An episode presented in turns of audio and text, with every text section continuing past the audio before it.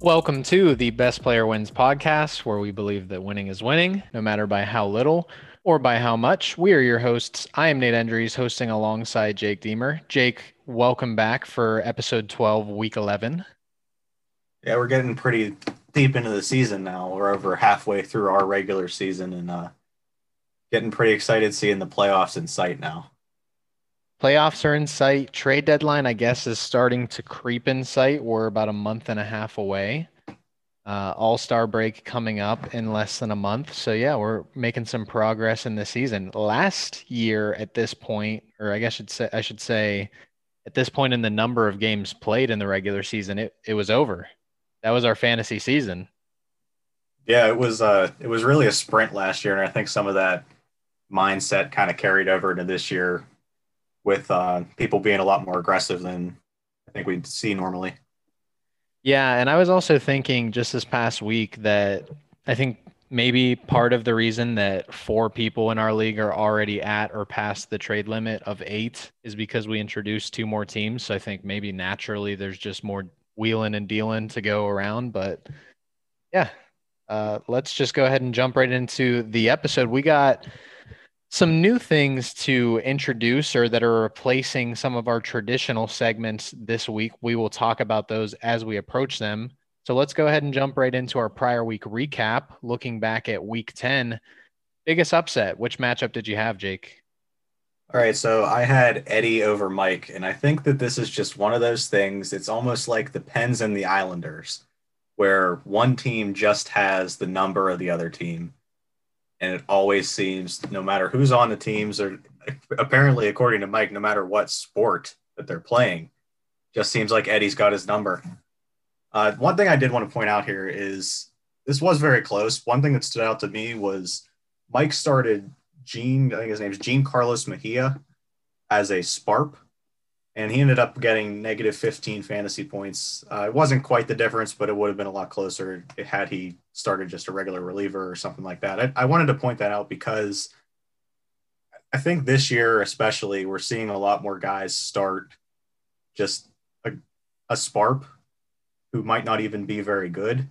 And I know I'm guilty of that too, just because you kind of see, oh, maybe he has one or two starts, but sometimes I think you'd be better off just kind of starting a just a normal reliever instead of a guy. Because at the end of the day, most of the time, if they do have starting pitcher and relief pitcher eligibility, a lot of the time they're going to be they're not a very good pitcher. Yeah, and I think I'm guilty of that as well. Sometimes you just see the the old SPRP tag and you want to potentially grab the the next greatest thing, right? Because usually there's one to two pretty big sparp breakouts every year that come off of the waiver wire, let alone our. I know this year Freddie Peralta and Carlos Rodon were drafted, and those have been the biggest two sparp breakouts. But typically, you see one or two come off of the waiver wire. So I, I definitely understand the impulse. I also had Eddie and Mike as the biggest upset, gone forever versus Big Money Mike. How could you not really? Um, Big Money Mike, he he has the most interesting resume in the league as far as I'm concerned. He has wins over me, Courtney. He has a win over you, Jake, and a, and a win over Sam, but he has losses to JC, me, Eddie two times now, Brendan, and Nick. You know, you and I have both gone on the record to suggest that we like Mike's team this year on numerous occasions, but this team really doesn't seem to have an identity when it comes to head to head matchups. He has three wins over big teams, but hasn't managed to beat more than one team in the same caliber as his or lower as he's gone two and five against the group of me, Brendan, Nick, Eddie, and Sam. So Mike definitely his team seems inconsistent, I guess is the best way to put it. Uh, he seems as, like he's the biggest boom or bust team that I can remember in in league, just with the fluctuations in scoring for him week to week. Right. Yeah. He he alluded to it in last week's episode, and, and you just mentioned it that Eddie may just be his kryptonite since He's not only beaten Mike twice this year in baseball season, but he knocked Mike out of our basketball league playoffs. He eliminated him from playoff contention in our football league. Um, but as far as what this means for Eddie, I don't see much of a change personally. I think he will ultimately stick to the plan that he seems to have started to execute, which is selling for keepers. But yeah, that was, I think, a pretty clear cut biggest upset from this past week. The first change that we are making now to our weekly content is instead of doing most shocking outcome, Jake and I are now going to give you our biggest takeaway from the week instead of most shocking outcome. That started to feel a little bit redundant. So now we're just going to give you our biggest takeaway, and it'll be nice because we don't necessarily just have to talk about a matchup. We could talk about a player or a team or anything else that comes to our, you know, our mind or our thought process after seeing the week's events unfold. So I'll lead off with my biggest takeaway. Jake, I think that you have the team to beat in our league. And I'm talking about even ahead of Courtney. I think after cruising to another 2 0 week, Jake's fantasy baseball team has finished with 275 points or more in seven of our 10 matchups so far this season. And as you've finished with 250 points or more in nine of our 10 matchups. You know, we often talk about which teams are juggernauts which I think I'm personally guilty of associating the term juggernaut with like a with a team that has a really high ceiling.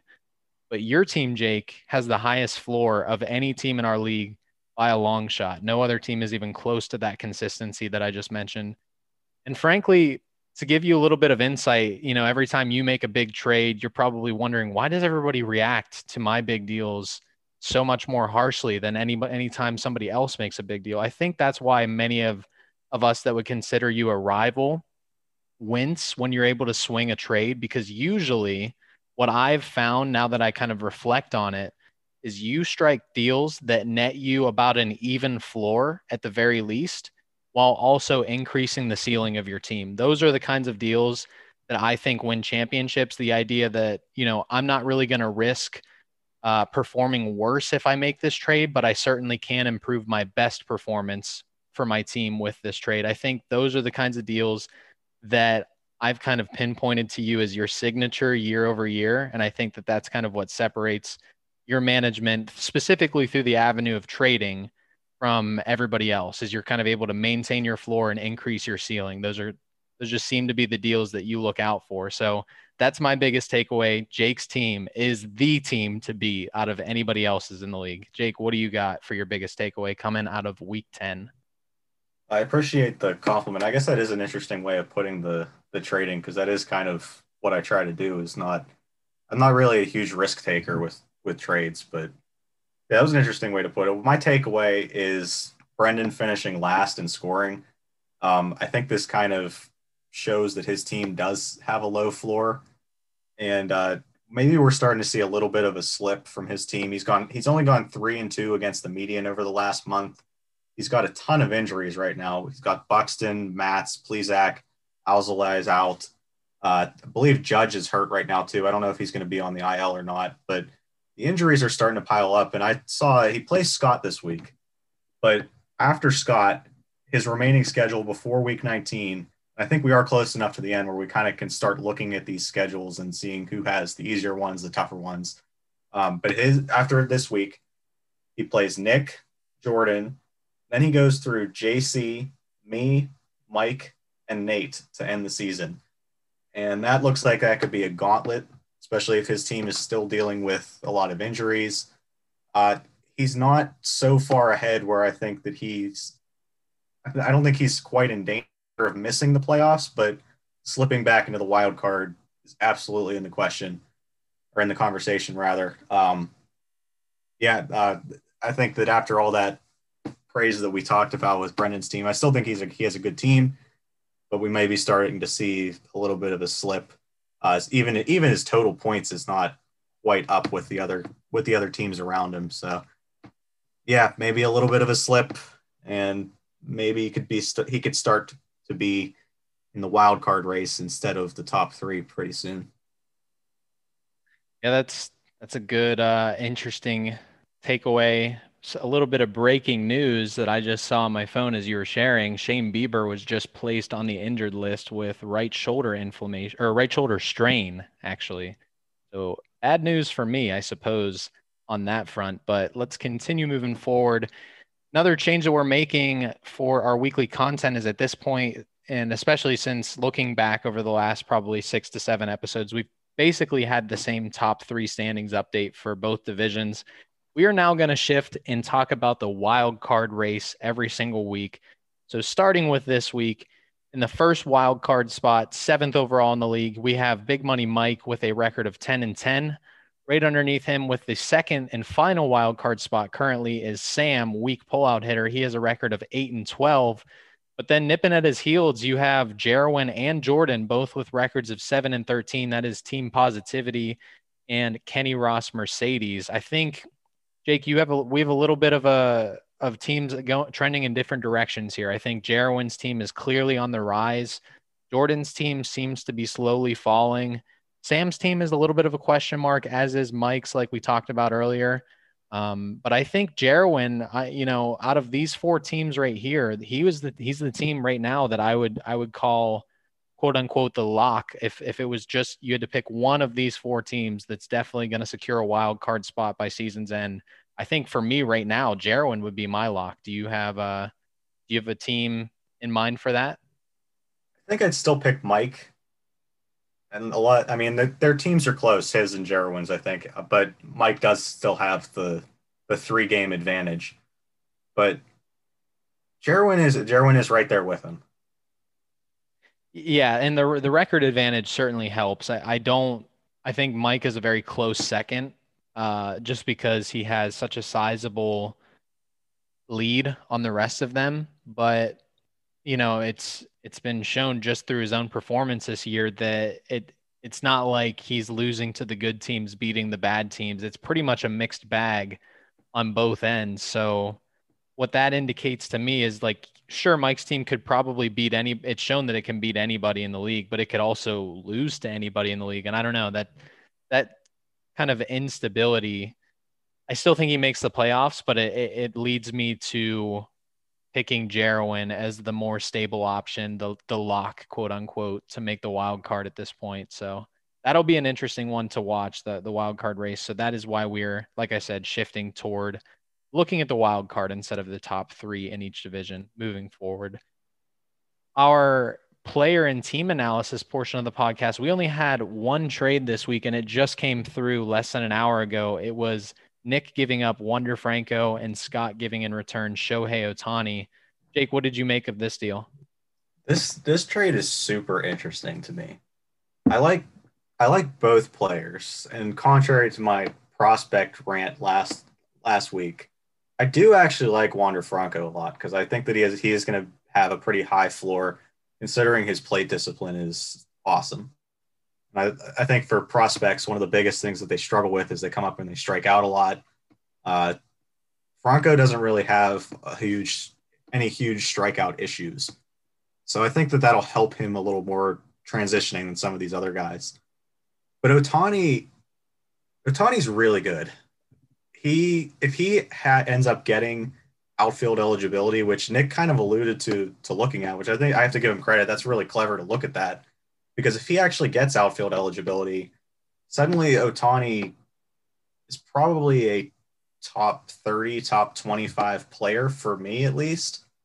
Because now he's not going to, he doesn't have to sit in my utility spot, gives me a little bit more freedom. And he's already, he, he, ha, he has a, a great bat. If he has a two start week, maybe you throw him in there as a pitcher. It's, Ohtani's a very interesting player, and he also, I believe, this year doesn't. I think he, he's available for at a later later round than Franco is, isn't he? I'd have to check on that. I know that they were drafted at a similar point, but I will pull it up right now. He was drafted in the 11th round, so he's actually eligible to be kept in the eighth. Wander Franco is eligible to be kept in the ninth. Uh, okay, well, they're still pretty close. I, I I think I'd give this edge to Nick maybe. It's close, but I Ohtani's if Ohtani does get outfield eligibility, I I really like it's still an if. But I, yeah. I I would like that a lot for Nick's side if he does. Yeah, I think both teams got what they were looking for out of this deal. Um, as far as Ohtani making enough appearances in the outfield to gain eligibility, he currently has one in left field, so it's not likely that he gets left field eligibility. He has four in right field right now, so that seems like the most likely landing spot for him if he's able to muster up 10 appearances, which I'm guessing that he will. It's just a matter of when. I would guess that it comes before our fantasy playoffs, which That's the point that it ultimately matters for as long as Nick is able to make the playoffs, which it looks like he will. Um, and if he does, then you're looking at a lineup where Nick has Contreras at catcher, which he hasn't been. I'm not even going to say he's been good this year, like he hasn't, but you know, you're not uncomfortable with Contreras at catcher. Matt Olson, who we're actually, well, I plan on touching on later in this episode at first base, who's been one of the best in the league. He can then move Whit Merrifield to second base. I know Jazz Chisholm started off hot. He has not stayed hot. So Whit Merrifield, Merrifield being able to slot in at second for Nick would be big time. He has Manny Machado at third base, who's a proven stud. Um, still kind of figuring out that shortstop position. He has Adalberto Mondesi on IL. He has Amed Rosario in there currently. So maybe that's a point that he could address. But then his outfield at that point would be Christian Yelich in left, Cody Bellinger in center, and then Shohei Ohtani in right field. So that would certainly be what Mike called last week a stacked offense if Ohtani is able to gain right field eligibility and, and kind of give Nick that freedom to move his lineup around as he would want to. So I do like the trade for both. Um, interesting for Nick that he keeps racking up these trade fees. I know he's not afraid to go out and make a deal, clearly. I think that if he ends up not winning his money back, you are going to see a strong opposition from him as to the trade limit because he will then have wasted. I don't know. We got to be on pace. How much have you collected from Nick at this point? It's probably around the same as Mike, who I think has what, 20 or 25? I think it's at least 20 from Nick, but I'm not positive. Let me check my my Venmo real quick because that's that's how I get all these now. Yeah, so uh, I don't I'm not suggesting that Nick won't finish top 3, but that's what he's going to need to do to recoup his buy-in fee plus all of his trade fees. I think that's how we're doing payouts this year. Correct me if I'm wrong, Jake. Um, yeah, yeah. So third place, you'll make your money back, including any fees that you had to pay for trades. Yeah, and I'm certain that Nick is is tr- making all of these trades with the aim to finish at at the very least top three. But if he doesn't, I promise you, whatever strong opposition you see from him concerning the trade limit now, it will be even stronger after he would at that point hypothetically have paid twice as much as everybody else to not make any money. So we will stay tuned for both Mike and Nick to see if they're able to win their money back and potentially more with the top two finish. We'll see what happens. That was our only trade of the week, as I mentioned. So now we're going to get into our mailbag, and I'm going to call this part one because we may be we might bring this back later in the season. But as you guys know, you guys just basically send us in all of your questions, anything for Jake and I to answer, just kind of firing off at the hip. We didn't prepare responses to these, but here they are. Nobody wanted to remain anonymous. So I'm going to let you know who asked the question, and we're just going to go through them one at a time. First one came from Jordan. He said, I think it's pretty clear that both of you spend the most time on the league. I'm curious as to how much time per week you'd say you look at analyzing players or updating your rankings. I feel like both of you consistently say, quote, they moved up or fell in my rankings, end quote. You actually look at every eligible player every week to see how they rise and fall compared to other players. Jake, go ahead. All right, so I do actually have a set of in-season rankings, and this is the first time I've done them. I had not.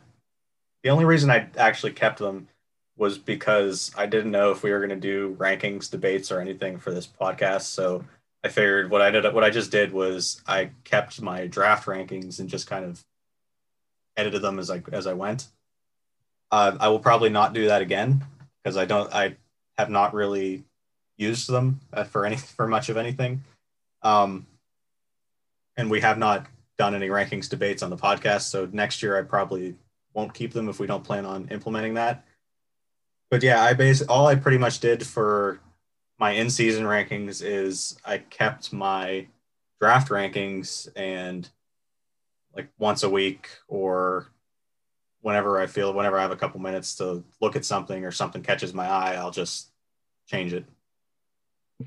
Yeah, and for me, I have never maintained in season rankings. I make my own rankings leading up to the draft. And then usually at season's end, I'll go back and look at those rankings that I made preseason to prepare for the draft and kind of just see, I guess, where things went well, where I went wrong. Um, but that's mostly to kind of prepare and see if I can improve anything for my draft prep for the following season and not so much for my in season player evaluation. So I would say for me during the season, my player analyzation and, and how I rank players is more it, it's kind of all based on context for me like usually when i'm analyzing players or, or, considering where does this guy rank for me versus another guy that i'm looking at it's exactly in that context which is a comparison context where i'm seeing let's use an example of jared walsh in my lineup as my first baseman i'll go out and i'll look at all of the other first basemen in our league right now and see who i can potentially target on the waiver wire or target via trade and kind of stack that guy up who I'm targeting compared to my current player of Jared Walsh. And I'll kind of do like a one to one deep dive on is this guy actually an upgrade from the player that I'm currently carrying? How much of an upgrade? How much would I pay to justify that upgrade, etc. So, to make a long story short, I do not have some master list that has players listed out at every position and, and what they're ranked at. And I kind of shift players up every single week based on how they've been performing. I kind of you I, I lean on my instinct a little bit more during the season and kind of do direct player comparisons and, and answer the question to myself how do how do these two rank against one another when I'm looking to make trades or analyze players against one another. So that's kind of how I did it before this season. Like I said, the only reason I kept rankings going into the season is because I didn't know if I would have to use them for the podcast.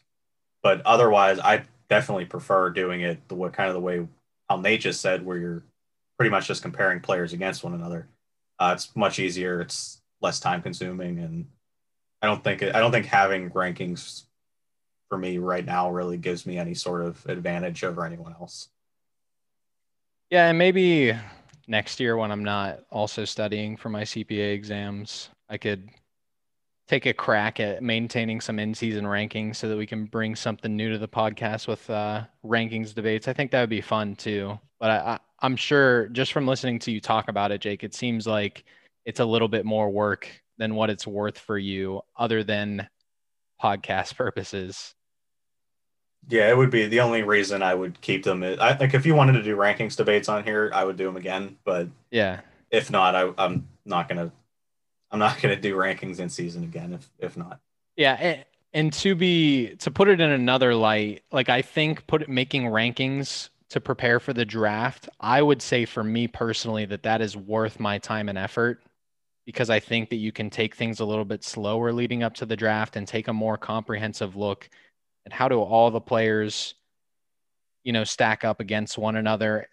So it kind of gives you a comprehensive look at how you want to build your team through the draft Whereas like in season, how often are you going to actually use rankings for every single position? Maybe you're looking to upgrade your first baseman like I am. Maybe you're up you're looking to upgrade a starting pitcher. Um, but rarely are you looking at catcher, first base, second base, third base, shortstop. Like every single week, you're not going to, you might be utilizing one position or two positions at most rather than all nine or 10. So, um, I do think it's worth it, depending on the context, to, to put together some comprehensive rankings. Second question that we have is also from Jordan. He says, in the offseason, when you create your draft rankings, what are some news and updates to players that you look for that would cause them to rise or fall? I'll keep this one brief. For me, the biggest thing that I look at um, and it's all contextual to the player because sometimes I'm researching specific players that I think I might be interested in targeting for the draft, but we'll talk about on like a grand scale. What I look for mostly is playing time, and I guess that would be specific to hitters. Um, because in our points league format, it's interesting because we're actually going to very briefly touch on him later in the episode, but Tommy Edman is a perfect example. You heard me say last week that Kris Bryant has been an MVP candidate. Um, Tommy Edman has not lit the world on fire in the same way that Kris Bryant has. It's just that since he's a leadoff hitter, he's gotten that many more plate appearances. And since he's producing positive points per plate appearance, the point differential between an MVP candidate like Kris Bryant and a utility guy, leadoff hitter like Tommy Edman um, is not so big. It's not as big as you think it would be because Tommy Edman is getting – by season's end, he'll have quite a bit more plate appearances than anybody else who's not leading off every day. So that's the biggest thing for me. And, and I'm not even saying that like I identified Tommy Edman as a guy that I liked pre-draft season because I didn't. I didn't draft him. I only traded for him and only as like an ancillary piece at the time. But it's a it's kind of like a perfect right now example of why playing time matters and why that's something you should read into over the offseason to kind of adjust and, and prepare your draft ranking. So for me, playing time is something that I weight pretty heavily relative to other things when putting together my draft rankings. What about you, Jake? Yeah, so it's it's kind of all uh, like you said, it's sort of case by case, but for hitters, playing time is a big deal, and it's not just playing time. Like, are they going to lead off? It's I think this is kind of like Max Muncy a couple years ago. Um, I really liked him heading into I think was it last year? I think it was last year, but he um he his, his breakout year he wasn't playing every day. The Dodgers were kind of rotating him, but he was he was getting a lot of he was getting a lot of points just on a per at bat basis. So one thing I was looking for with him because I knew I really liked him a lot. One thing I was looking at going into last off season was what's what's his playing time going to be like? Is he going to play every day? Is he going to kind of be rotating like it was before? Because if he's playing every day, that's kind of a bat like that's going to boost him up my my draft board because now that production that he he, he was playing really well despite not playing every day. Now he's going to be getting that playing time. That's a pretty big deal to me. So that's kind of what I like. What I like to look for for hitters. Um, for pitchers, I think it goes back to uh, just pitch mix changes. Uh, you can kind of look at what's working, what isn't. Um, one thing I like to do is I like to start my ranking. I like to make my rankings and have them not completed because I'll still edit them, but I like to have them completed before spring training starts. So that way I'm not adding anything. I'm not adding like I, I don't need to do my left field rankings during spring training because I like to well, I like to be able to see spring training and really kind of keep my keep my ears and eyes and ears open to see if some of the changes that these players maybe had for the second half of last season to see if that stuck kind of be kind of be able to see um, like if they are if somebody's adding a pitch like how how is that going to affect them? I feel like i can i feel like i can uh, pay attention to that more if i don't have to also worry about crafting my own rankings. So that's kind of i guess that's kind of an insight into my process. Yeah and i was pondering before we started recording bringing up for for pitchers just like looking at any potential pitch mix changes that they make but i assumed that you were going to touch on pitchers because that's that's your thing for sure is, is talking about pitchers and analyzing analyzing pitch mix changes tunneling all, all those kinds of things that make up a pitching performance i figured you mentioned that glad that you touched on that um, our third question is from Jerwin. He said, What would it take for you to change your current votes in the trade limit debate? Jake, I know that you actually lean toward one side, whereas I don't really. So I'll actually let you go ahead and lead off.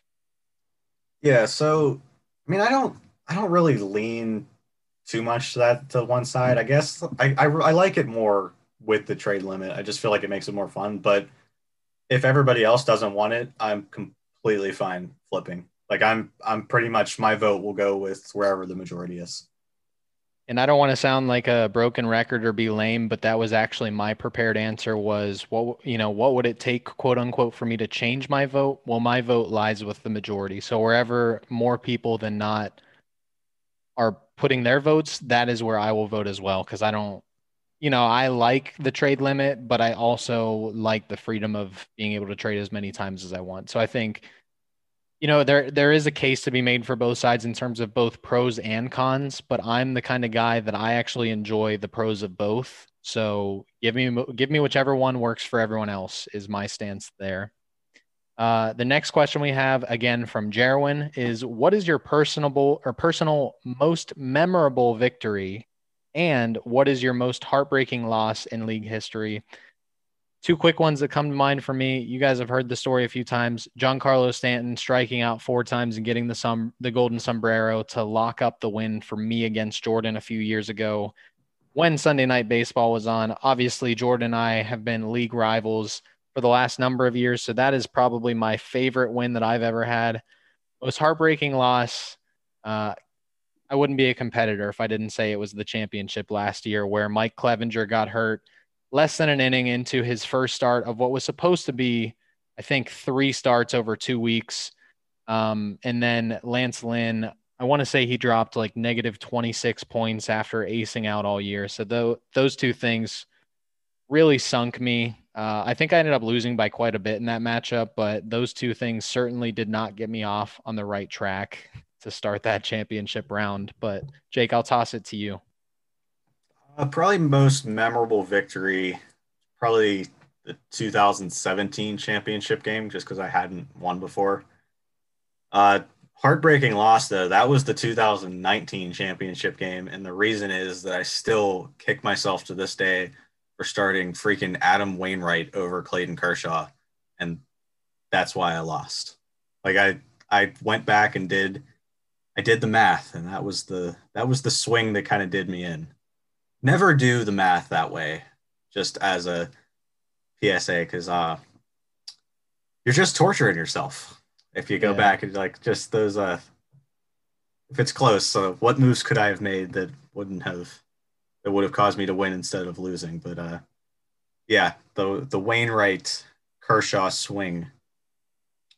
Yeah. Paralysis by analysis is what is what that was. yeah, that one hurts. That one hurts. Any championship loss hurts to look back on, even if like you crushed me last year, but it's still like I don't look back on it and be like, ah, I couldn't have done anything different. That's all right. I'm good with second place. Like if you're in the championship and you lose, it's it's a heartbreaking loss, no matter how it goes down. So the next question we have is from Mike, and this is actually one that we're going to close the episode in talking about. So I think we're just going to very briefly touch on it now. The question is How does the current value of pitching, as well as heading into next year, change, if at all, due to the crackdown on foreign substance use? I'm going to keep my answer very brief and say that I think the simple answer is we just don't know because we don't know if Major League Baseball is actually going to suspend every or anybody. Uh, if they do, we don't know who that's going to be. We're not totally sure which pitchers of the aces, quote unquote, are using foreign substances. Like I'm, I'm pretty confident that Jacob DeGrom is not. I think he's the unicorn. He has been for the last two years. But even in this topic itself, I think he's the unicorn where he is, you know, on another planet without even using the sticky stuff. But outside of DeGrom, I'm not, I have no idea who else might not be using it. I think the assumption for me is that most pitchers are using it. So the short, the short answer is I don't know. If I had to take a guess, I think pitching is going to be a little worse just across the board. And I think a little bit more offense is going to be introduced into the game, which I think is Major League Baseball's aim. But I'll cut it off there and ask what your thought is on this, Jake. Yeah, it's pretty similar to what you said. Uh, there's really no way to know. You can guess by looking at the the decreases in RPM, but there's really no way to know for sure.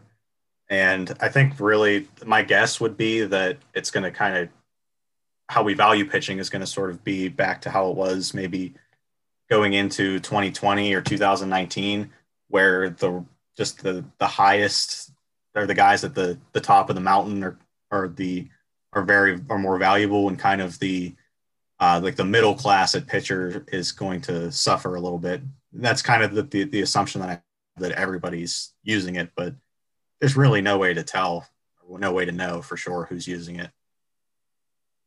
Yeah, I think we will probably find out by season's end. I think that'll be the interesting storyline of this season is if like they're really and it seems like they are because a, a ton you'll hear later in the episode a ton of pitchers revolutions per minute or their spin rate is what they call it on their pitches are going way down. Um, and I don't think that that is just a temporary trend. Like if all of these pitchers are not using the sticky stuff anymore, which is what you're seeing with all these numbers across so many different teams going down among their pitching staff with their spin rate, And I think it it probably indicates to the rest of us that Major League Baseball is very serious about enforcing this and the pitchers are not calling their bluff at all. So I think that this is going to be a trend that plays out for at least the rest of the season. And I'm really interested to see what happens. I think that this is going to be something that we continue to talk about for the rest of the season. So the next question that we have, again from Mike, we kind of did these questions in strings uh, from the various people who submitted questions. It is which family matchup do you most anticipate? And the choices are Mike versus Nate, Mike versus Nick, Mike versus Scott, Courtney versus Jake, or Nick versus Jake. Jake, what is your pick among these? It's Nick versus Nate. That's my pick too. It's, it has it's, to be. Yeah, it's. I think that's the mo- the the most animosity in the chat, the most trash talking. That's Absolutely. that's the matchup that that composes all of that. And I I got to give my brother credit. Outside of outside of you, Jake, I think Nick is probably the the person that I can point to, like somebody else besides me, that I know. I just know if we're, if I'm playing in a fantasy league with him, he's going to be in the playoffs. He's going to be one of the best teams. He's going to be one of the best managers. I just there there's a few and it's not a diss to anybody else um, because anybody can certainly make playoffs and have good years, but there are few people who have the skill of being among the very best in any season, in any sport, and in any league. And the two people when I when I'm thinking of other people that that compose those qualities, the two people that I think of are you, Jake, and my brother Nick and obviously you and I aren't family, so you're not you and I don't count in this matchup. But then again, like even if we we were, you and I don't really trash talk each other. Nick and I will bring the heat anytime we're playing each other. Now, I I heap all of that praise onto Nick to now say, but I think that I have a proven track record of being just a little bit better than Nick at fantasy. Um, he's very, very good. He has a first place finish in our fantasy football league, and I only have one first place finish. But I've been in the championship all three years that we've done it. He's been in the championship just once. It's un- a little unfair, not not even a little. It's unfair to try to compare baseball because obviously this is his first year playing. But I think it's fair to say within this unfair comparison that I still give myself the nod as a fantasy baseball player over Nick. And then the only other sport that we have experience playing in other than football and baseball is basketball. And we actually co managed a team in Eddie's league this past year. And we won the whole league in our very first year of ever playing fantasy basketball. So Nick and I are as neck and neck as you can get as fantasy managers. Um, but I I think I still have the slight edge to be able to trash talk him when it comes to baseball matchups because even if he beats me in the regular season, I'll just say, listen, bro, put together a more successful resume than me and then let's talk. Or if I beat him, I get to trash talk him on that individual week basis. So it's kind of a win win for me. it's pretty great right now, but that could certainly change. I, I don't have much of a lead over Nick in terms of our overall fantasy resumes, but I think it's it's my favorite family matchup um, yeah, I don't think there's there's anything left to say. We'll have to have Nick on to for his rebuttal.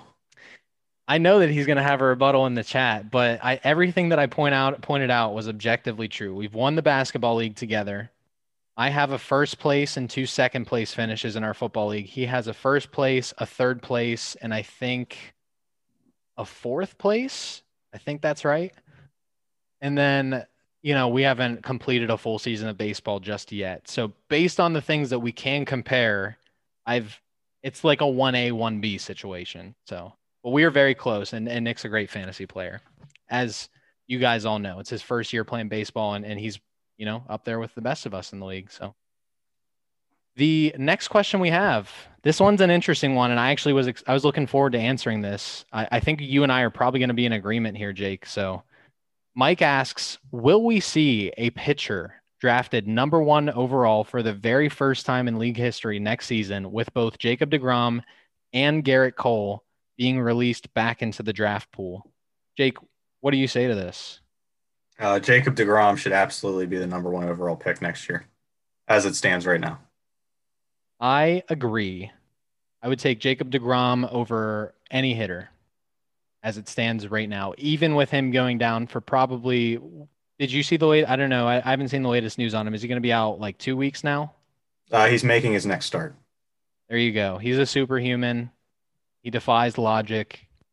He is going to be, unless he gets like Tommy John surgery, Jacob DeGrom will be our number one overall draft pick next season. So if I can just like say something too, it's just going on. I, I just I don't get the chance to talk about Jacob DeGrom very much, but like he's basically throwing a fastball and a slider only this year, and he's throwing them in like the same locations, and hitters still can't do anything with it. Like they know what's coming, and they just still can't hit it. Yeah, I think I saw it was either 25 or 26. His last 25 or so strikeouts, every single strikeout pitch itself has been outside of the strike zone. Not one single strikeout in his last 25 has the third strike been put inside the strike zone. So you go back 25 outs. All those hitters had to do on that very last pitch that they were out on was just not swing. But he's that good that he's made 25 in a row swing at a pitch outside the zone and miss. That's that's crazy. Yeah, one thing I, am in another league with my with some of my older relatives, and the, my my hot take that I've been telling everybody is uh, this current version of Jacob Degrom. If you put him in any era at any time, he would be the best pitcher in that in that era or that year. I was actually thinking that today. I was thinking if you dropped Jacob DeGrom back in, let's say, 1999, which everybody considers probably the best season ever by a pitcher with Pedro Martinez, if you put Jacob DeGrom in the the old school baseball era where they just let pitchers go? Or if you even send them back further to like say the 1960s where they let guys pitch complete games every single time they were out Jacob DeGrom would undoubtedly undoubtedly be the greatest pitcher of all time. It wouldn't even be close. I think the Mets don't really treat him with kid gloves relative to the rest of the league in today's era of baseball. But if you consider how the Mets treat Jacob DeGrom today to how pitchers were treated back in Pedro Martinez's era or back in the 60s when Bob Gibson was pitching. They treat him with kid gloves. So if he was not treated with the kid gloves, so to speak, he would be unquestionably the greatest pitcher of all time. Yeah, the last time that he actually went over 100 pitches was all the way back in April 23rd. So it's been a while since they they don't they don't even let him go that deep into games pitch count wise. Yeah, another. I don't. This one's not necessarily breaking news, but another bummer for me. So not only was Shane Bieber placed on the 10-day IL with a right shoulder strain, but it just came out that Max Scherzer is no longer going to start on Wednesday versus the Pittsburgh Pirates because his groin is not just there yet. So man, I'm taking the hits this week. I'm gonna have to run out Sandy Alcantara, Luis Castillo. Alcantara is not so bad. Castillo, this this will be an interesting week for me. But Castillo is that bad is the problem. he's been good the last two times out. He's had a let's see, 12 strikeouts to four walks. He's thrown almost 12 innings and given up four earned runs. That's not oh. great, but it's definitely not bad. It's it's not what you expect. I mean, it's better than what he's been for sure. Let's put it this way. I am playing Russian roulette this week, pointing the gun at my head, hopefully loaded a loaded barrel of Luis Castillo does not come out and kill me. Um, let's keep moving forward because I'm only, I promise I'm not just looking at my own player page. I keep getting updates from Bleacher Report. So let's look at the next question, which is another one from Mike. If there is a pitcher suspended for using foreign substances, who will be first? Trevor Bauer, Gerrit Cole, or another pitcher? Jake, I'll let you take a swing at this one. Uh, it's probably going to be some no-name guy because I don't think that they have. I don't think they got the stones to suspend one of these stars right off the bat. Right off the bat. See, I think it would be Trevor Bauer if he wasn't so very obviously not using the foreign substances anymore. Like he has been the guy that everybody is posting all over social media as hey, look, Trevor Bauer's spin rate is down on every pitch. Hey, look, Trevor Bauer's spin rate is down. They've been doing it for each of his last two to three starts. Um, I think that the MLB would suspend Trevor Bauer without pause if he were to test using foreign substances after this crackdown has started. I think he would be the first uh, that they would definitely say, yep, let's bring down the hammer. But I think he's being very obvious about, like, hey, I'm not using them anymore. Leave me alone. So I tend to agree with you, Jake, that it's just going to be some whoever gets caught first. It's not going to be like how can they make an example out of somebody that's clearly not using the the sticky stuff anymore. So I don't think it'll be Cole. I don't think it'll be Bauer. I just think it's going to be whoever tests the waters first and actually uses pine tar or whatever they're using in a game. that's no longer allowed. So sorry if that doesn't entertain you, Mike, but that's probably the accurate answer. Next that's question. they did. Uh, sorry. I was going to say that's what they did in the steroid era for a while. They kind of they they would ju- they would say that they were going to crack down on all the on steroid use, but they only would ever really suspend these no name guys or minor leaguers. They wouldn't. They would they would try to put off going after the the studs for just as long as they could. Yeah, yeah, that's fair. Um, next question we have from Mike. He, he submitted a lot of questions this week, which we appreciate. Uh, this one is interesting. Which current MLB or NFL player would have the best chance to be a two sport star athlete in baseball and football? I'll give you my answer first. And the way I thought the, thought about this was if we're talking about a star athlete, as in somebody who is successful at the highest level of both sports, I am going to figure out who is the baseball player that has the best chance of succeeding in the NFL because I think baseball is a lot harder than being a player in the NFL. That may be controversial, but that is my opinion that it takes a lot more skill to be in the major in the major league level, um, not just in the minor leagues. Because I know I know Kyler Murray was drafted in the first round of both, so that you might think he he would be a good choice here. But to make it at the major league level and be successful, I'm picking a guy that's already there, and then a guy that has what I would think is enough athleticism to prop to maybe make it at the NFL level. And like, st- I'm not saying, I guess if you're asking who the star would be, it would be hard because that's a very, a very high expectation in terms of performance at both sports. But I'll just give you my pick. It's Aaron Judge. I want a guy that's already succeeding in the ma- in Major League Baseball and who I think might have a shot at succeeding at the NFL, not vice versa. Jake, who are you going with? Yeah, I was gonna say either Judge or Giancarlo Stanton because they seem like they have the they're they, they're good at baseball. They also have the uh, the athletic tools to be. Well, and they're also big. I think to be maybe like a tight end or something. Yeah, that's what I was thinking. Was Judge could be like a tight end. You know, you could also talk about Kyler Murray. He was, I think, drafted inside the top 10 overall by the Oakland Athletics a couple years ago.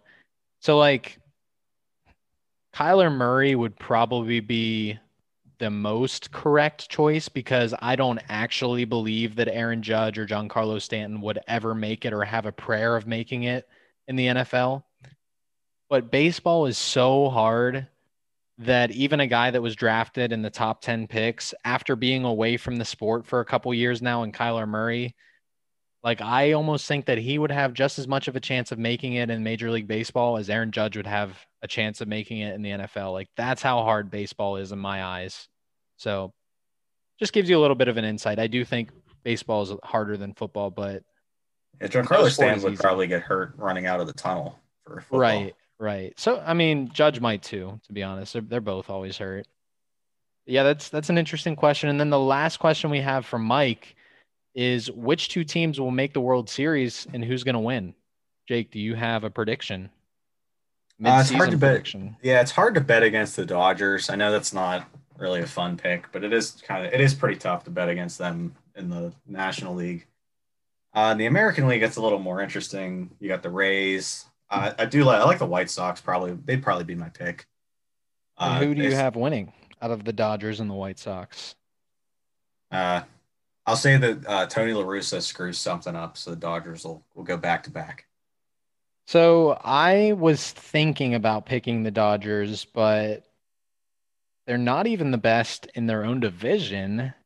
And the team that is the best in that division, the NL West, has earned their way to being the best by beating both the Dodgers and the Padres butts. So I'm going to say that my picks for the World Series are the San Francisco Giants and the Chicago White Sox. And I'm actually going to say I think the Giants are just a destiny bound team with all these old guys suddenly making career resurgences and performing like all stars. And the Giants just had a little bit of World Series magic in the last decade. So I'm going to say the Giants win the World Series this year, topping the Chicago White Sox.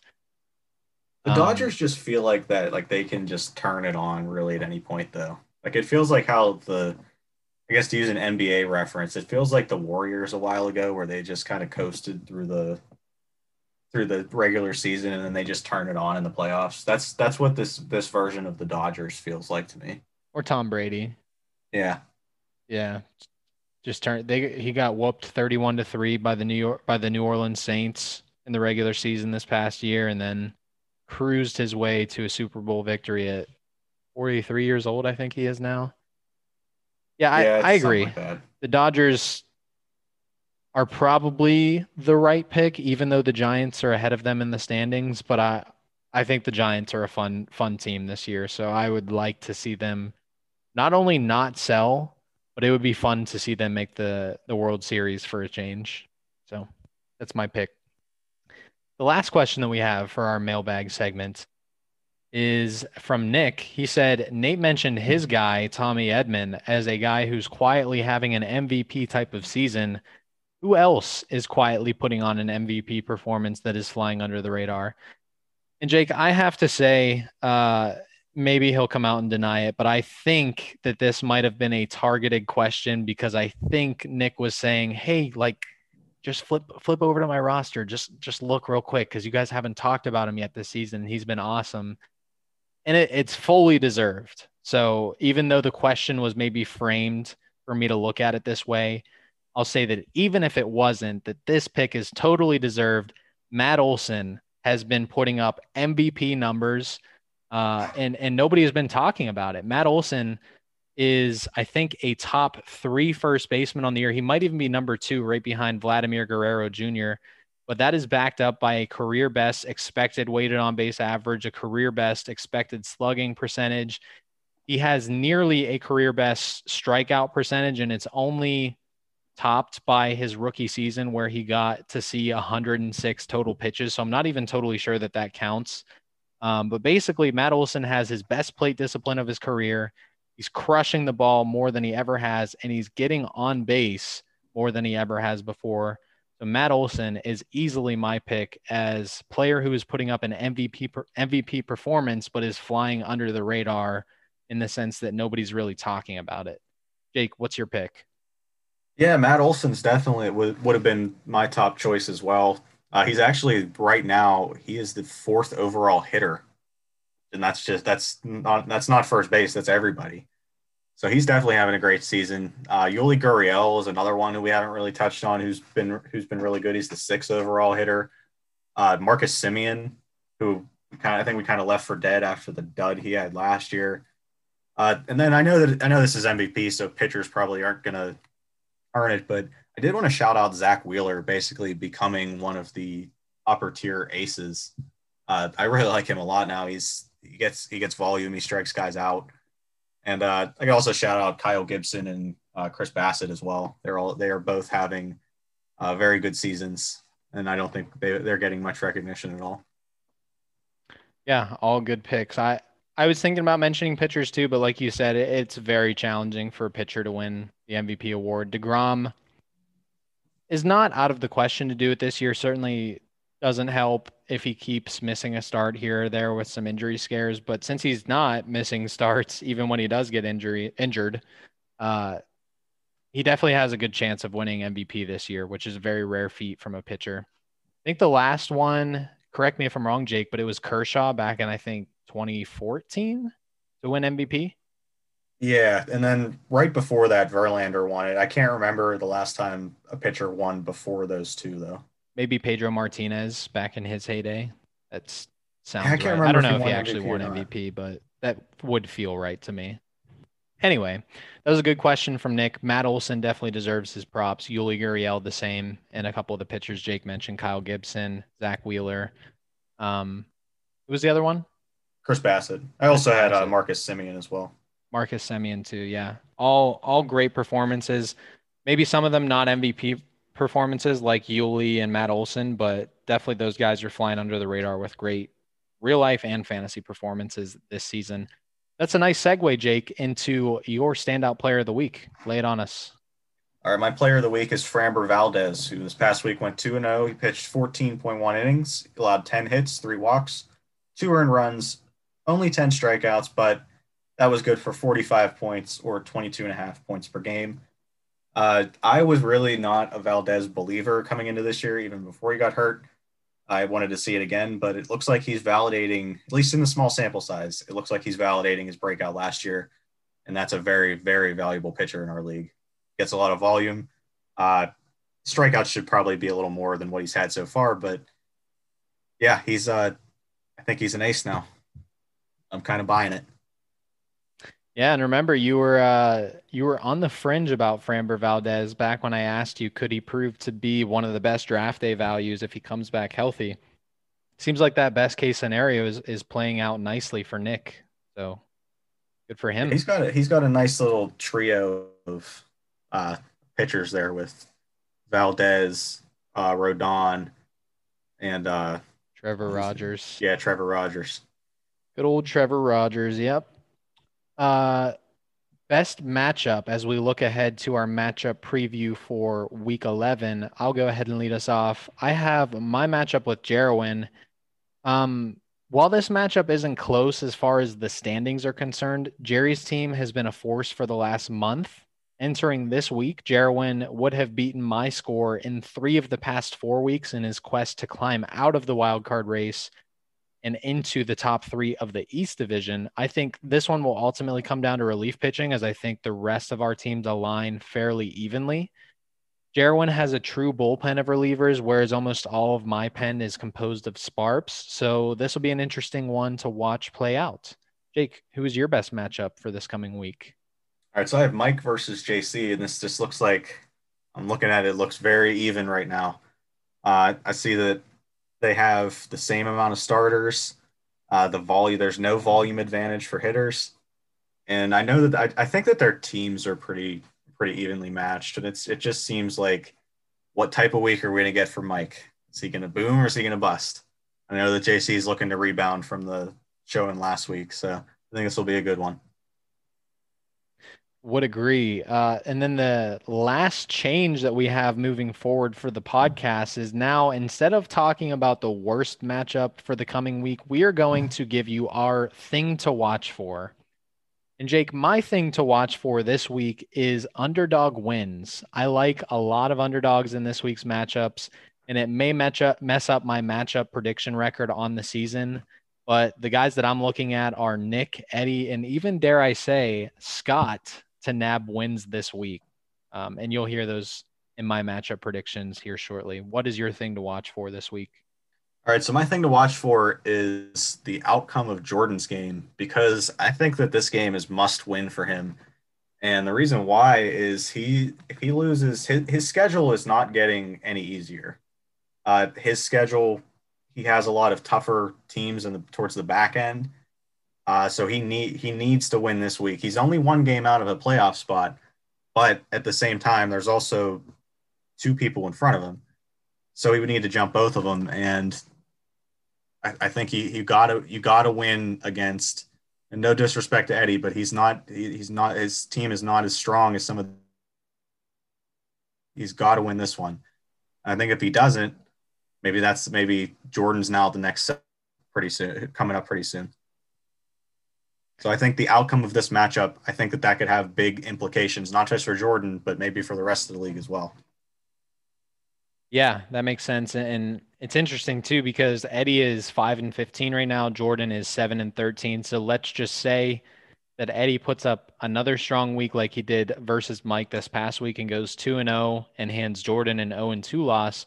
Well, then they would actually be tied in record. I think it's pretty safe to assume that Jordan would still have the points scored tiebreaker because he's currently sitting almost 300 points ahead of Eddie right now. But that is not a place that you would want to find yourself if you're Jordan and you're hoping to make the playoffs this year. Would be uh, basically tied for very last in the wild card race outside of Scott's team, who's sitting down there at one and 19. So that is a good pick for something to watch for this coming week. Matchup predictions. So my record after last week on the season is 31 and 17. Jake's record after last week is 25 and 17 and Mike went 3 and 3 on his debut for this season on the podcast. So, let's get into our matchups for this week. First one we have number 1 contender versus team positivity. Jake, who are you picking in this matchup?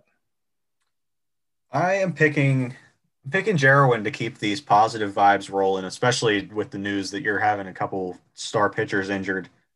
Uh, yeah, I'm going to pick Jerwin to keep it going here. You know, I had picked myself before Shane Bieber was going on IL, before it came out that Max Scherzer is getting is not going to be making a start this week, and I felt good about that. Um, I don't feel like the balance has shifted so much that it is clearly favoring Jerwin now. I would say now the matchup feels like a toss up to me. So I will give myself the benefit of the doubt, even if it's just for a vote of confidence, and pick my team to win this matchup. So that'll probably come back to bite me in terms of my matchup prediction record. But I got to pick myself, got to have the confidence in myself despite the injury. So I'm going with my my team in this matchup. Second matchup we have Run Market versus Team C Deemer. I named him as an underdog that I expect to win just last segment. I am picking Nick to topple Courtney's team this week. Jake, who are you picking? Uh, I'm picking Courtney's team. I know that Nick has an advantage in starts, but a couple of those are from Dylan Bundy. And I don't think it's wise to bet on Dylan Bundy for the most part. So I'm picking his team. I believe he did have a good start his last time out, but yeah, it's it's hard when he's when he's been not so good so far in the season to just trust one start. Um, we'll we'll see what happens with that matchup, but I'm picking Nick. I have some confidence that he'll be able to shake things up in his own division. The third matchup that we have is Team No Name versus the Soto Shuffle again, I am making a hot take here in saying that this is going to be one of our underdog wins this week. I got Scott winning this matchup. Jake, what is your pick? Uh, I think for Scott to beat to beat anyone at this point, I think he would have to have a volume advantage uh, for probably both pitchers and hitters. He has neither one here. It's about even. So I'm going to go with Brendan. And we are just differing on every pick so far. Let's see if the trend continues. Our next matchup, this is going to be a good one. This was, I think, your pick for best of the week. It is JC hashtag $50 by 2023 versus Big Money Mike. Who you have winning this matchup? I'm going to say that JC rebounds this week and he is able to take home the win, but it's going to be very, very close. I also have JC's team there, so we agree finally for the first time this week on a matchup. Both of us taking JC over Big Money Mike. The fifth matchup that we have is Jake, your team versus Sam, weak pullout hitter. I have you winning this one pretty comfortably. What is your take on the matchup? Yeah, I think I'm gonna win. I think I'm gonna win this one here. Cool. And then our last matchup of the week, the one that you think a lot is riding on, is Kenny Ross Mercedes versus Gone Forever, Jordan versus Eddie. I have, again, something that I spoiled in last segment, Eddie winning this matchup, going on a little bit of a hot streak for himself. What do you have as the outcome here? All right, so this I think this one is going to be very close. Jordan is kind of limping into this matchup. He, for his last matchup, he lost a couple players. I believe he lost Madrigal, Muncy, and um, he doesn't have Laureano. He lost just lost Kennedy, but I, I think I'm going to say Jordan. Jordan. I'm going to say Jordan keeps the season alive, but barely. You don't sound confident with that. Pick. I'm not confident in this pick, but I'm gonna I'm gonna say that he's gonna he's gonna pull it off here. All right, there you have it. That, those are our matchup predictions this week. I'm either going to separate myself by a lot from you this week, or you're going to catch up to me um, basically in just one week with some of the bold the bold picks that I'm making. I just have a feeling that the underdogs are gonna are gonna run the week here, but we'll we'll see what happens. It'll be an interesting week to watch. Let's get into our around the league portion of the podcast. Jake, take it away with your league history fact of the week. All right, so this week we have a slate of five new matchups that we've never had before in week 11. Our only repeat is Nate versus Jerwin, and that happened in 2018. Nate won 275.7 to 244.9.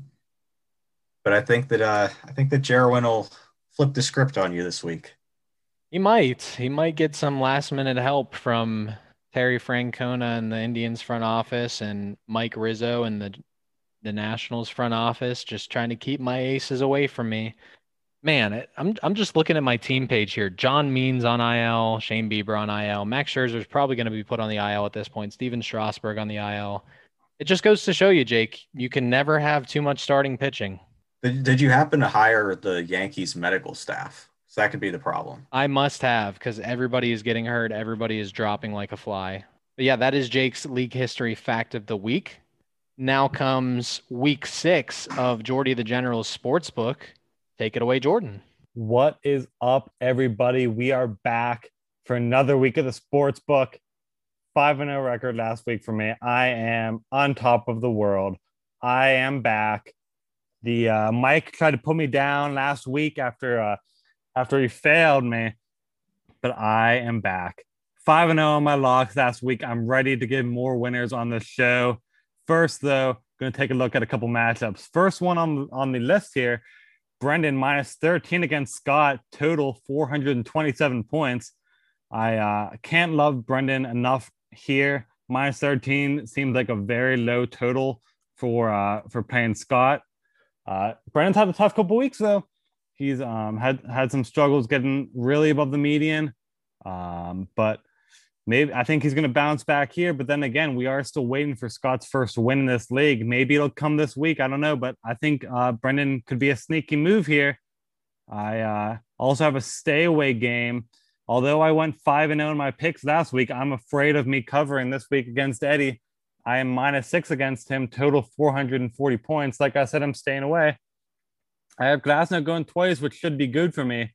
But Eddie has been very sneaky at times. He's covered uh, he's covered a couple games, especially at the end of the week, which I've been struggling at the end of the weeks. Um, also, fun fact: I have yet to hit the over. I am the only team not to hit the over yet. So maybe if you like this game, maybe recommend taking the under on this one. But uh, like I said, I'm staying away from that one because I do not have it in one of my locks, which I went five and zero oh in last week giving me a record of 30 and 15. I am a winner. I just proved it right there. I've been waiting for it. You guys have been waiting, waiting for it, but there it is, five and zero. Oh. Um, so I have a lot of pressure this week to fulfill that and continue to sustain it by all the confidence in Justin minus 20 as my favorite. Um, as I've preached the last couple weeks, we hate Mike on this segment. Uh, after he cost me a winning record a couple weeks ago, Last time Justin finished below the median in week eight, he put up the number one score the following week and easily covered. I think that Justin has the capability to be the number one scoring team again this week. My underdog, Courtney, plus three. Nick finally fell against the spread last week to, to yours truly. I had that as a lock. As a reminder, I went 5 and 0.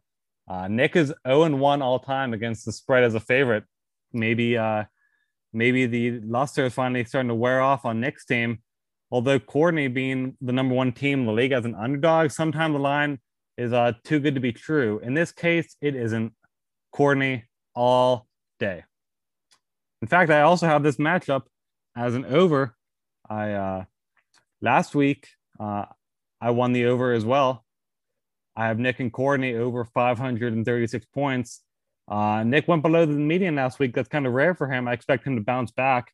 Uh, Courtney is Courtney and uh, I expect her to continue to put up huge points. I expect this to be a very high scoring matchup. And as a matter of fact, I believe it is one of the highest scoring uh, matchups of the week. Let's see. Yes, it is the highest, second highest scoring matchup of the week, but I still think they'll hit that. My under, I have Sam and Jake under 529 points. Last week, whenever I picked Jake on the over, whenever I went 5 and 0, he carried that matchup. JC uh, really struggled. Can Jake carry the team to the over again with Sam's team? I don't know. He, he after uh, after being hot a couple weeks in a row, he struggled last week. So I don't think that they are going to uh, to do it this time. The league median under 260 points. Very high median this week, even after adjusting uh, Fantrax projections down.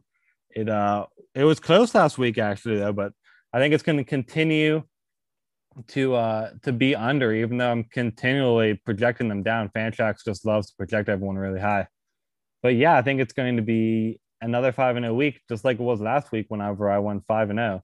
So I am uh going to continue to dominate. Like I said, I give winners on this show consistently, and my record shows it.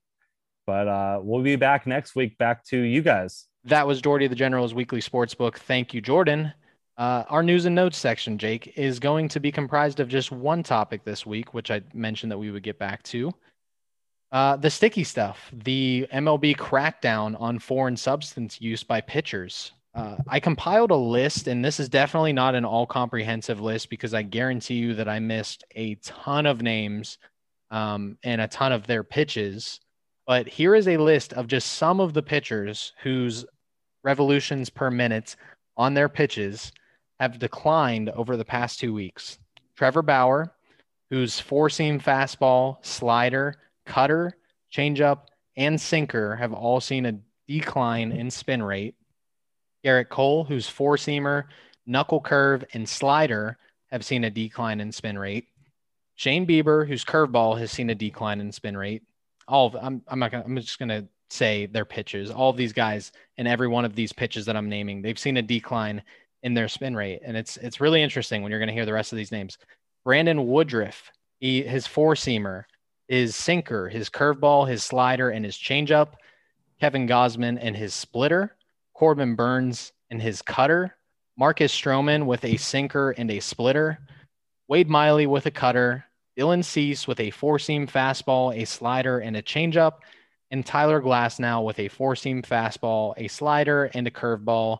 Jake, I guarantee you that that is not even a third of the list of pitchers who have seen a decrease in the spin rate over their last two to three starts. But those are some of the bigger names in baseball all of them have been seeing a decrease in the spin that they can put on the ball, which is namely coming or assumed to be coming from the foreign substances that they are using to, to get grip on the ball, which MLB is now saying you cannot do.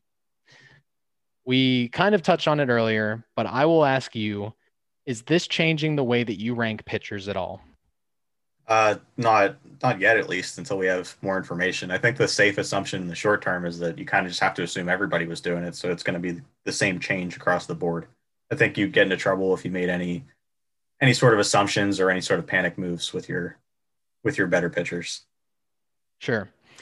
Is there any insight as to which pitchers or which types of pitchers will suffer or benefit the most from this? Or are the effects going to be so far reaching that it would be a fool's errand to try and discern who is helped or hurt by this? So, this is kind of a it's sort of a case by case thing.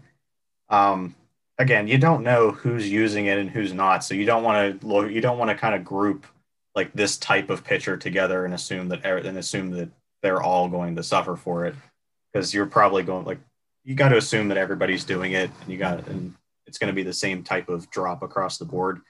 Uh, but as far as what it would affect, I believe that four seam fastballs, uh, you when you get a lot of spin on those, you kind of have like the rise effect. It doesn't actually rise; it just doesn't really drop a lot, and you have more more um, more like glove side run to it. So with those, uh, you won't get as much movement. The fastball will be straighter. It'll be a little bit more hittable. Um, something that's interesting is what I saw was this is just for this pitcher, but Casey Mize actually might be someone who benefits from having less spin because for some pitches you want more uh, you want more drop, such as his splitter. And if you have if you put less spin on a splitter, you're going to have more vertical movement instead of more horizontal movement. So for him, it actually might be helpful if he had less spin on the splitter because then it's in effect is a better pitch. but that's not the same for everybody. Like I don't know how that's going to affect Kevin Gausman because some some things some pitches are classified as the same thing, but there's not like a universal grip for a curveball or for a splitter. Everybody kind of grips it. They, they have like maybe they have their own little thing that they do for it. Mm-hmm. So I guess basically a total uh, and, and to try to sum it up, it's you're not really going to know who it's going to affect more than others just because there's so many different things that go into it. And there's it's not you're, you're going to be kind of spinning your wheels if you're trying to account for it all. You're yeah. probably being prone to make a mistake if when ranking or making any moves if you do that. Right. And I think, like I mentioned earlier, that this might be something that we see play out over the rest of the season. So it, it may become more clear how to discern and adapt to this situation, this new development as the season goes on. But really early in the unfolding of this new crackdown from Major League Baseball, I think it's too hard to try to guess because I think that's all that you can really do right now at this point is just guess. And I think it would probably be a mistake unless you're just one of the luckiest people ever and somehow are able to know who would benefit or be hurt the most from this. So, yeah, I'd say right now it's just a guess, but without naming names, Jake, do you expect any of the high end pitchers, let's say any of the top 15, to absolutely fall off and crater without the sticky stuff? Like, I'm not going to say, is there a guy that you have in mind, but would you be surprised if let's say one or two of the current guys that we consider in the top 15 just crater this year as they try to adjust to pitching without foreign substances? I had one in mind, but am I not supposed to talk about oh, it? You can't. You can. I was just trying not to put the pressure on you to just, you know, pick a guy if you didn't have yeah, I mean, in mind. Trevor Bauer is the only one that I actually do have kind of a concern over, just because we've seen how drastic like his spin his spin rates we've seen how drastic it is where the result or what we've seen how different the results are between when we know when he's been on the sticky stuff and when he hasn't or when he presumably hasn't. I believe in he was it 2018 or 2019 he had the i don't remember which one was his real good year but just the the differences in spin rates for the between a couple of those years it's just and the results, it, it, it is a little bit worrisome, especially since it's so drastic on all of his pitches. It's not just a couple. But yeah, it's I think otherwise it's kind of tough to it's tough to say. But Bauer's the one that I'm I'm worried the most about. Yeah, Bauer's a really interesting case because he's had pretty drastic splits in his career where he'll have pretty long stretches of being like a four, like oh, a four plus ERA pitcher, like a four five ERA pitcher, and then long stretches where he's a Cy Young caliber pitcher. And and those are the splits that Jake is talking about where presumably when he is one of the best pitchers in the league and he has been on record very vocal about saying I could be a lot better at pitching, but I have morals. I don't use sticky stuff like the rest of these guys that you're seeing on the Astros. They go down and they have big breakout performances and they're suddenly in the AL Cy Young conversation. Well, it's because those guys are cheating. He said this a few years ago and then all of a sudden he increases the spin rate on all of his pitches by multiple hundred RPMs. And it's very easy after he was vocal about saying to all the analytics, I've played around with all of my pitches. The only way that I keep coming back to where I could increase my spin rate by multiple hundred RPMs on all of my pitches is by cheating. He said that out loud multiple years ago. So he's kind of like a lot of people wonder why is Trevor Bauer the face of this whole scandal? Well, that's why, is because he was the guy that was coming out and calling out. He specifically called out Gerrit Cole back when he was on the Astros for cheating. And then he eventually adapted and started cheating himself. He basically said, well, if everybody else is going to do it and if MLB is not going to crack down on it, I'm going to make it a level playing field and use it for myself. And good for him. He went out, won an NL Cy Young Award, and got paid the richest average annual value in a contract in baseball history with the Dodgers this past offseason. But we do have on record him saying he can't get better without cheating. And then he got way better. So it's presumed that he was cheating. And now MLB is saying, if you're cheating, we are going to suspend you. And all of a sudden, in his past two starts, since they've said that, he looks like the guy that he used to be before he started cheating or before he started closing his mouth about cheating anyway, which was like a 4.5 ERA guy. So, a long winded way of saying Jake is, I think, on the right track by saying that uh, Bauer is a pretty easy guy to point to, where there's a, a point in his career that you can point to, like, yeah, he probably started using foreign substances right here. He got way better. And now all of a sudden, MLB says it's not allowed anymore. And since that day that they said it's not allowed anymore, he's been back to the guy that he looked like before he stopped or before he stopped talking about cheating. So, yeah, one more thing I could add on Bauer that kind of this is sort of what this is what worries me. Like I know that I've said a lot of stuff is speculation, but this kind of points me towards yeah, he would like I, even coming into this year, I was pretty sure that Bauer was using some sort of sticky substance. And the reason for that is in 2019 to 2020, his velocity actually declined yet his spin rate on all of his pitches increased. That's not really supposed to happen because when you throw the ball, um, like when you're for, for well for a fastball, anyways, for a fastball, if you're able to th- if you throw it harder, generally it's going to spin a little bit more, and he's throwing it slower, but it's but it's spinning more. That doesn't make a whole lot of sense to me. So that's uh, uh, I don't think that got talked about a lot coming into this year, but that to me kind of says that he something something has to give there because he's that doesn't really make a whole lot of sense that he'd be he'd be losing velocity yet gaining spin rate on his fastball. Yeah, and Jake, could you go ahead and tell our audience who the leading team in spin rate was in baseball in 2020?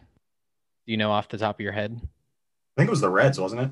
It was the Reds who Trevor Bauer was a part of their pitching staff. As a as an entire team, they averaged the most revolutions per minute across all of their pitches in baseball. This year, there has been another pitcher who has been able to decrease his velocity but increase his spin rate, also in the National League.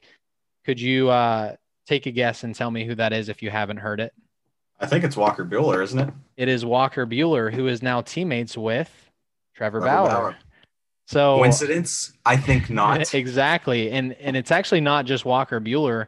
Clayton Kershaw, even though his velocity is kind of naturally going down with age, he was able to increase his spin rate this year, even though his velocity is way down from what it used to be when he was prime Clayton Kershaw.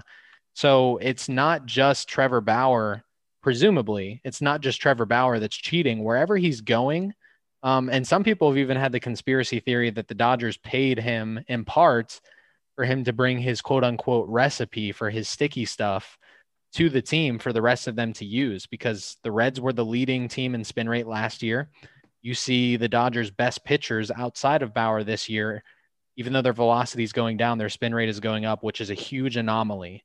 So it's not just Bauer; it's wherever he goes. Uh, he's kind of bringing the cheating with him. And I, I, I'll be honest, like it sounds like Trevor Bauer is a huge hypocrite in all of this because he said, "I'm not going to cheat because I have morals," and then he started cheating to level the playing field. I don't really blame him. Um, anytime you're a four or five ERA guy, and you know that uh, like I don't know if he knew that he was going to be the Cy Young, but you know that you can be a lot better than you are just by doing a simple thing that MLB is not punishing anyone for. And it, you know, he started doing it and it led him to, like I said, the richest average annual value contract in baseball history. I'm not going to blame a guy for doing that. Like, good for Trevor Bauer. Um, and it's a good thing that they cracked down on it now as opposed to last season because he got paid and and I'm sure that even though he's make he's being made out to be the face of this scandal, you know, I'll trade a little bit of drama and being made the face of a baseball scandal for 105 million dollars or whatever it is that he was paid. So so good for Trevor Bauer when it's all said and done. To be honest. Yeah. Um, one last note on uh, what I said about the spin rates and velocity. It is possible to do. It's just how much Bauer was a how much spin Bauer was able to put on his fastball. That was kind of what was weird about it. Like it is possible to throw it slower and have more spin, but it's just the amount of spin he had on it compared to the velocity loss was what kind of didn't really didn't really jive with me.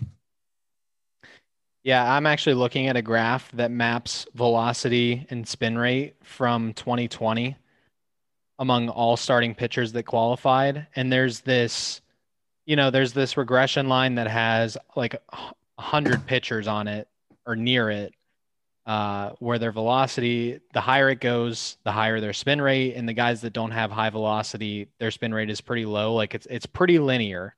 And then you have Trevor Bauer. It's, I wish I could show you right now, Jake.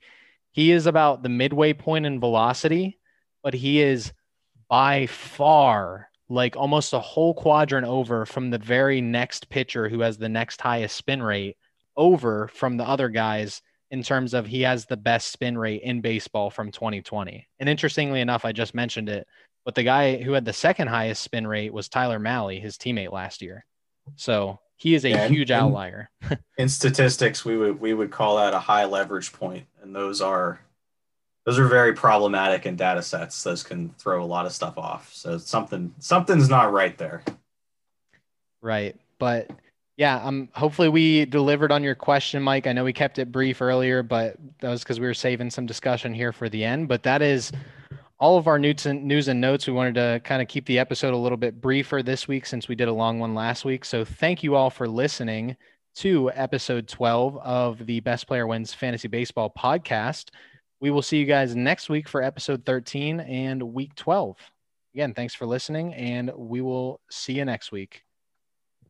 Ear.